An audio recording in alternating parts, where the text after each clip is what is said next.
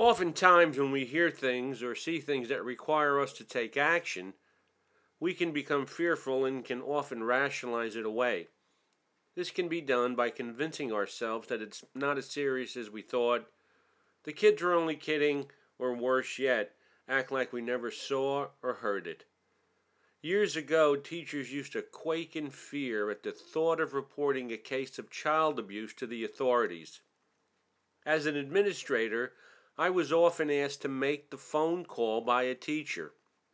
I did on one occasion and was told that the person who observed the abuse or heard about it needed to make the report.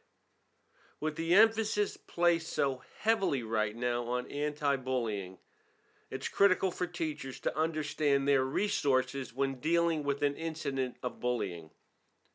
Teachers are the first responders are, and are in the trench observing students on a daily basis.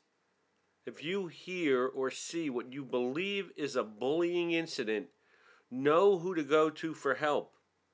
An administrator or a guidance counselor is a really good place to start. In doing this, you will never be alone in the ownership process.